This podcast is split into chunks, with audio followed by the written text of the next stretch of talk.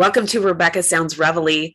Today's guest is so inspiring. He's got some very, very unique talent and ideas that he shares on screen. He's a writer, producer, an actor, and director.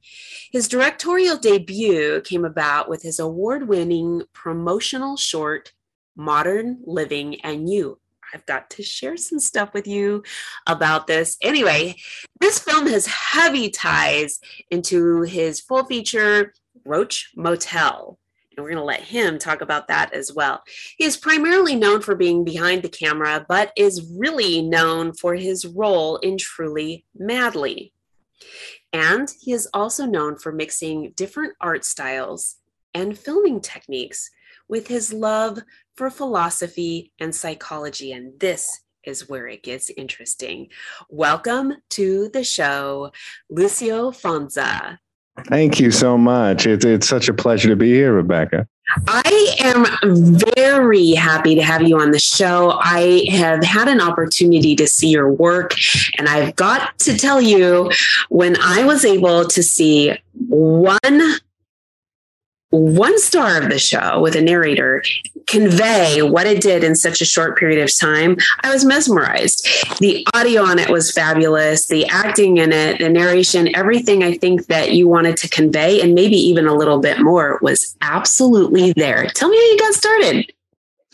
Yeah, so I, for about five or six years, I have been trying to um, write something that mixes my love of philosophy and psychology and my love for film, really.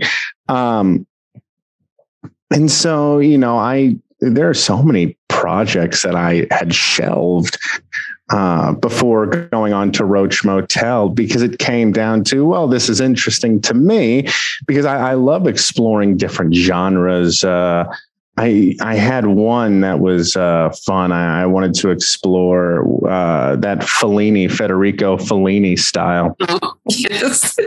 But you know, it, it, was finding a way to kind of adapt that into a modern type of setting. That that was what I found very difficult. And while some of those things were interesting to me, I just couldn't find a way to make it interesting to a general audience. Uh-huh. Um, so that could be tough. But with Roach Motel, it didn't take me too long to write. I had initially wrote that uh, way before Modern Living, and Modern Living was um, it was a very um, it happened right before we uh, started shooting. I wanted to do because we had with Roach Motel, we had one short teaser Mm-hmm. And what we wanted to do was test out audio and um, video and how we can make something feel and sound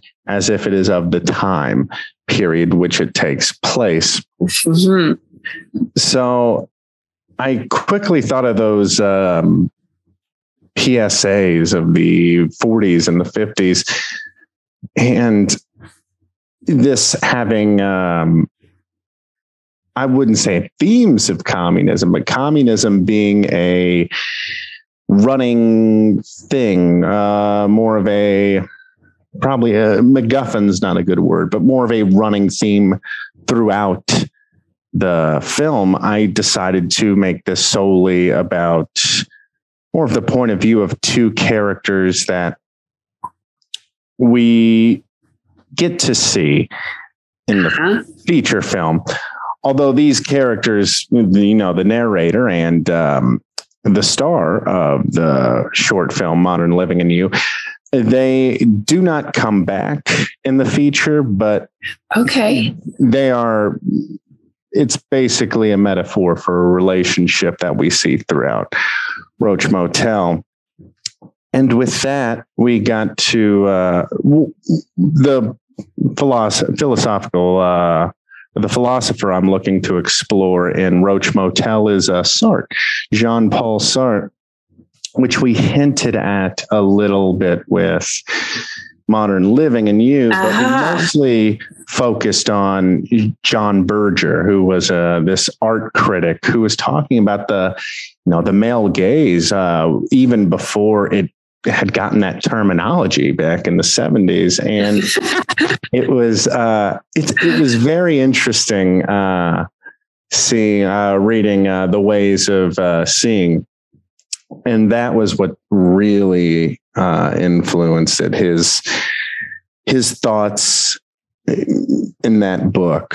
Um, now with roach motel i do want to keep a, a few things under wrap, a few uh, a few of the yeah. themes. Um, yes, it, it's gonna it's fun exploring Jean Paul Sartre in, in in a way in the way that we're doing. We explore his ideas of bad faith and um, you know the the big I would say probably the biggest theme in this is a sense of purpose. These characters are they're burdened by a sense of purpose. They're weighed down by this mm-hmm. sense of purpose. They are looking for meaning in a chaotic universe. And why are these characters living in bad faith? And what it comes down to is well, with what bad faith what we uh, what Jean Paul Sartre defined as bad faith is uh, he had this quote of uh, exist or yeah existence precedes essence, mm-hmm. and what he means by that is freedom is daunting and it is it's just it's it's scary. And due to this, we can feel abandoned by this chaotic universe. So, because of this, we try to we try to avoid our own freedom. Do we truly want to be free? And oh, uh, go ahead. You know, it's just what's coming to mind is the actress first expression or maybe lack thereof. Oh, yeah. When the narrator brings on her role yeah. as sort of a housewife. And that's where the freedom is because there's a question that lies right there. And you just see this, just sort of this blank realization that there is something other than what she had been living. Right. Right. And that in itself was just so precise and such insight into what you were trying to convey. I mean, I caught it right that second. And now I was, oh. I mean, just hanging on it from that point on. Where's this going? What's happening? What am I, what do I need to grasp within this? And I will tell you, I mean, it was just, boom, there it is. Thank you. Yeah. That, yes. That's exactly what we were going for. I yeah, I, thank you so much. I'm, I'm glad you caught on to that. Um, with that, you know, we had eh, body language, I believe, is very important uh, within films. And so I was very precise about the body language. And you know, Cindy, she was uh, she was wonderful, and so was Jeremy. Um, they were wonderful in their roles, and I would di- directing uh, Cindy and directing Jeremy the way the how I would tell her to look and how I would tell her to stand I, I, I, want these characters to convey a certain emotion through physicality. And, you know, that being said, these actors that I'm working with, um, they are able to convey this in ways that, you know, I, I don't have to direct them, where they will ah. just do something and I'll instantly latch onto that. And, you know, I, I love moments like that. Um, you know, it, it it's just um, it can really just make the scene. Absolutely. Absolutely. I'm thinking about how succinct that when you get something that truly encapsulates what you want to convey, it allows that movement and that fluidity to go throughout the rest of the film and also leave at the very end something for more should you want to further develop something from that particular work of art. Oh, yeah. Yeah, a- absolutely. And, you know, exploring uh, these different ideologies and it, different films that have influenced me and my style, you know. I would say uh, some of the biggest influences on Roach Motel is uh, if you remember Key Largo with Humphrey Bogart or oh yes. Uh, Akira Kurosawa's High and Low Badlands um, His Girl Friday that was a, a big influence on the dialogue and how I write it. I mean there are just so many uh, I you know I it's fun getting to take certain scenes um, to pick out different scenes and sort of recreate that in my own way.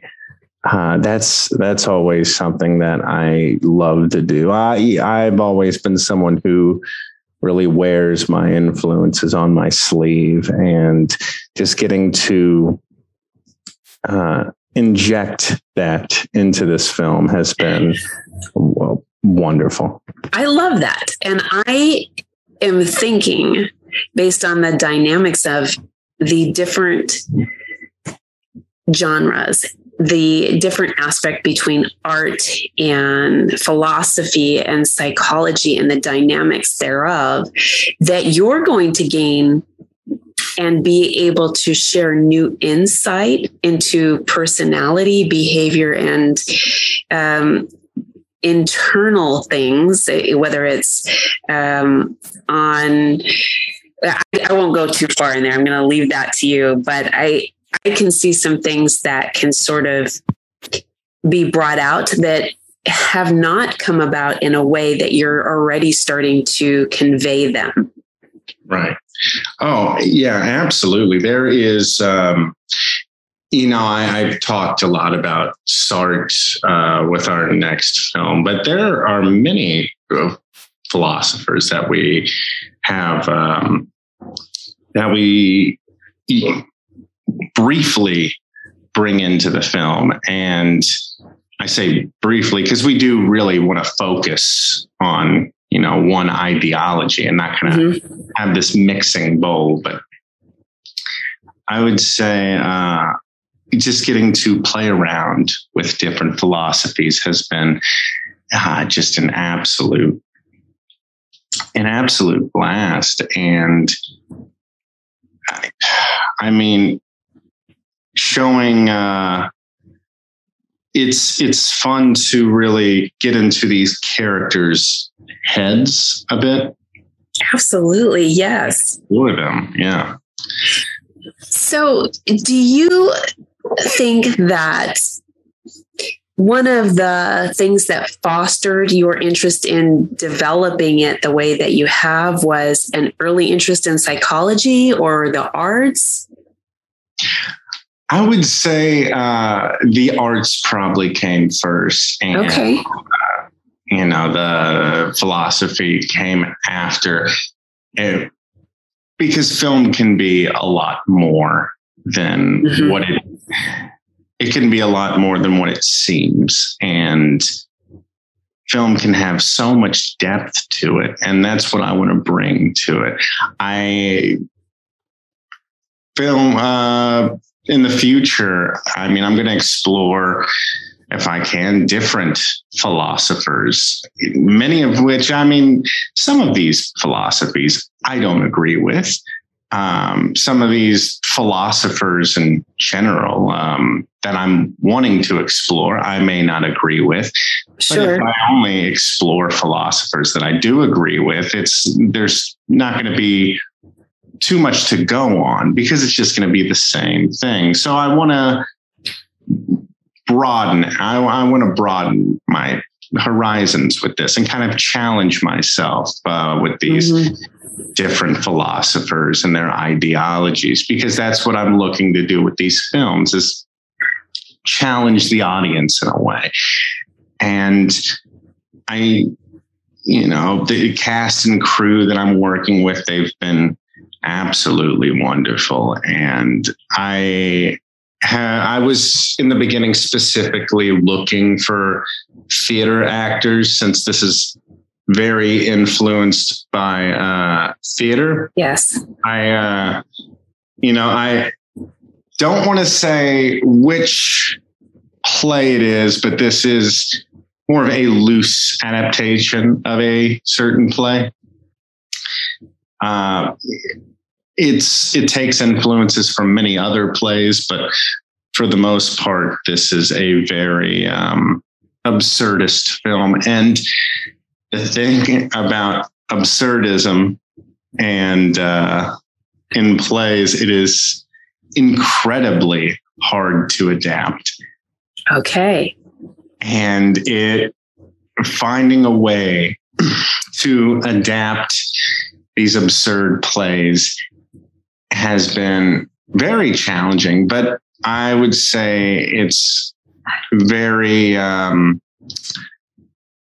I am pretty satisfied with how I've done it. Uh, it can be challenging because, you know, with film and theater, you have these two different, these two different, um,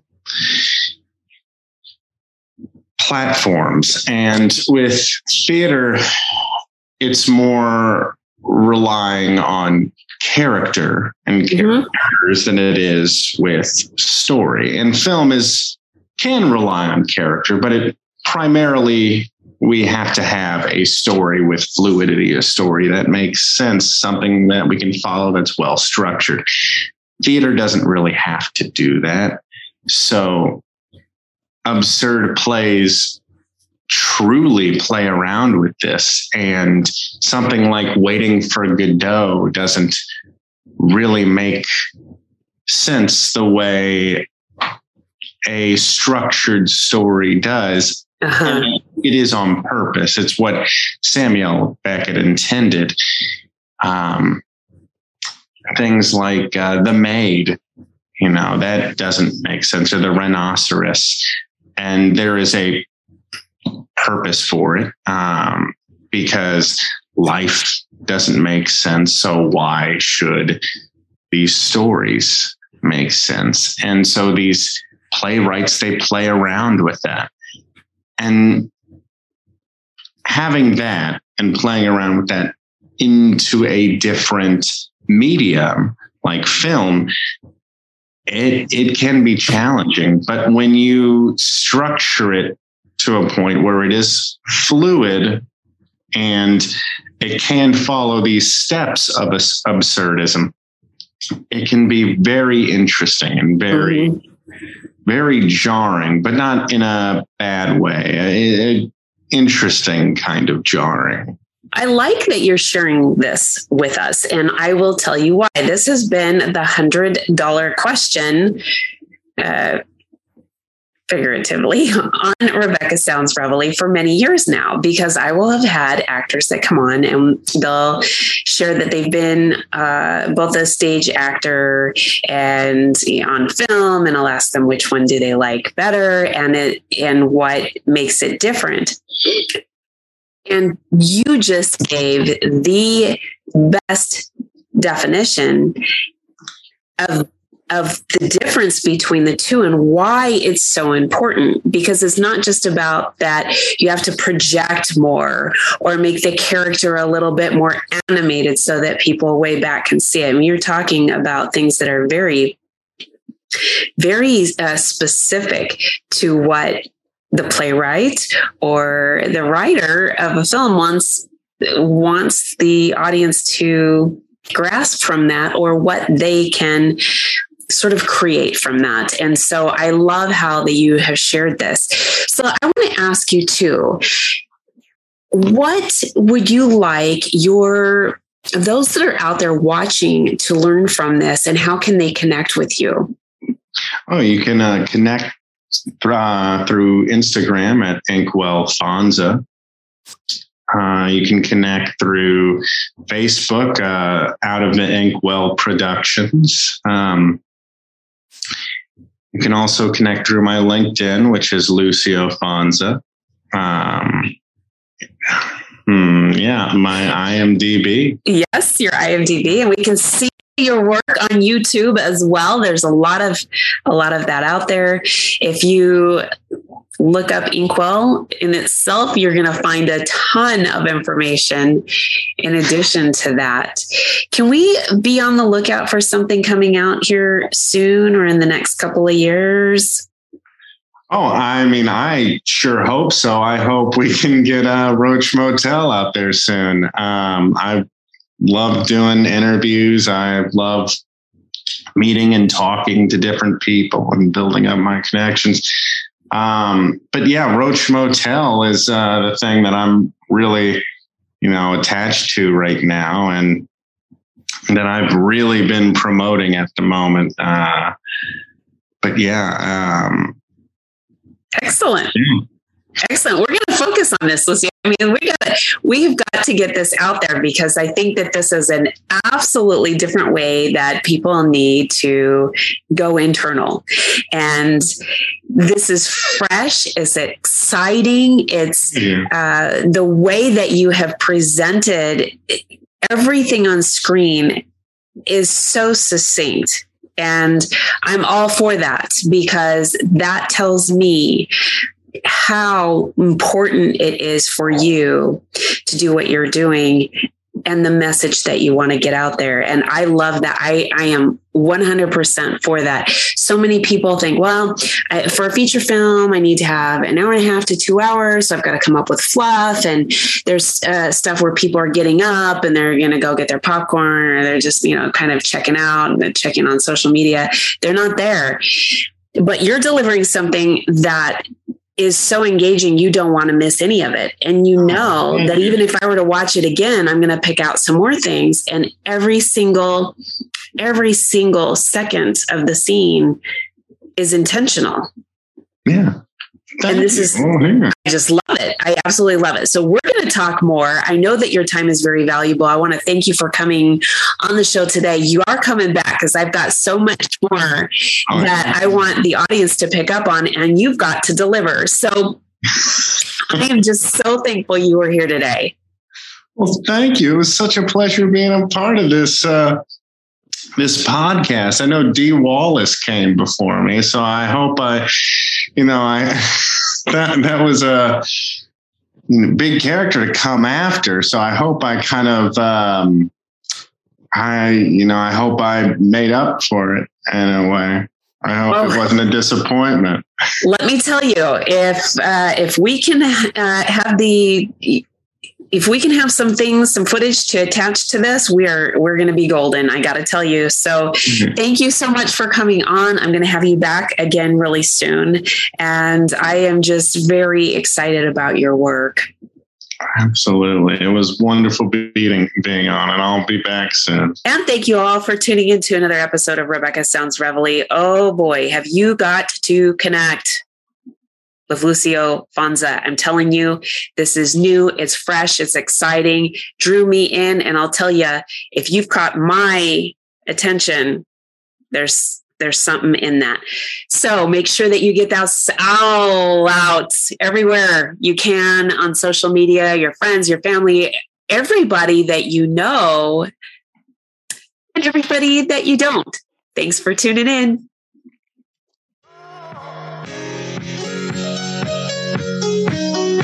Oh.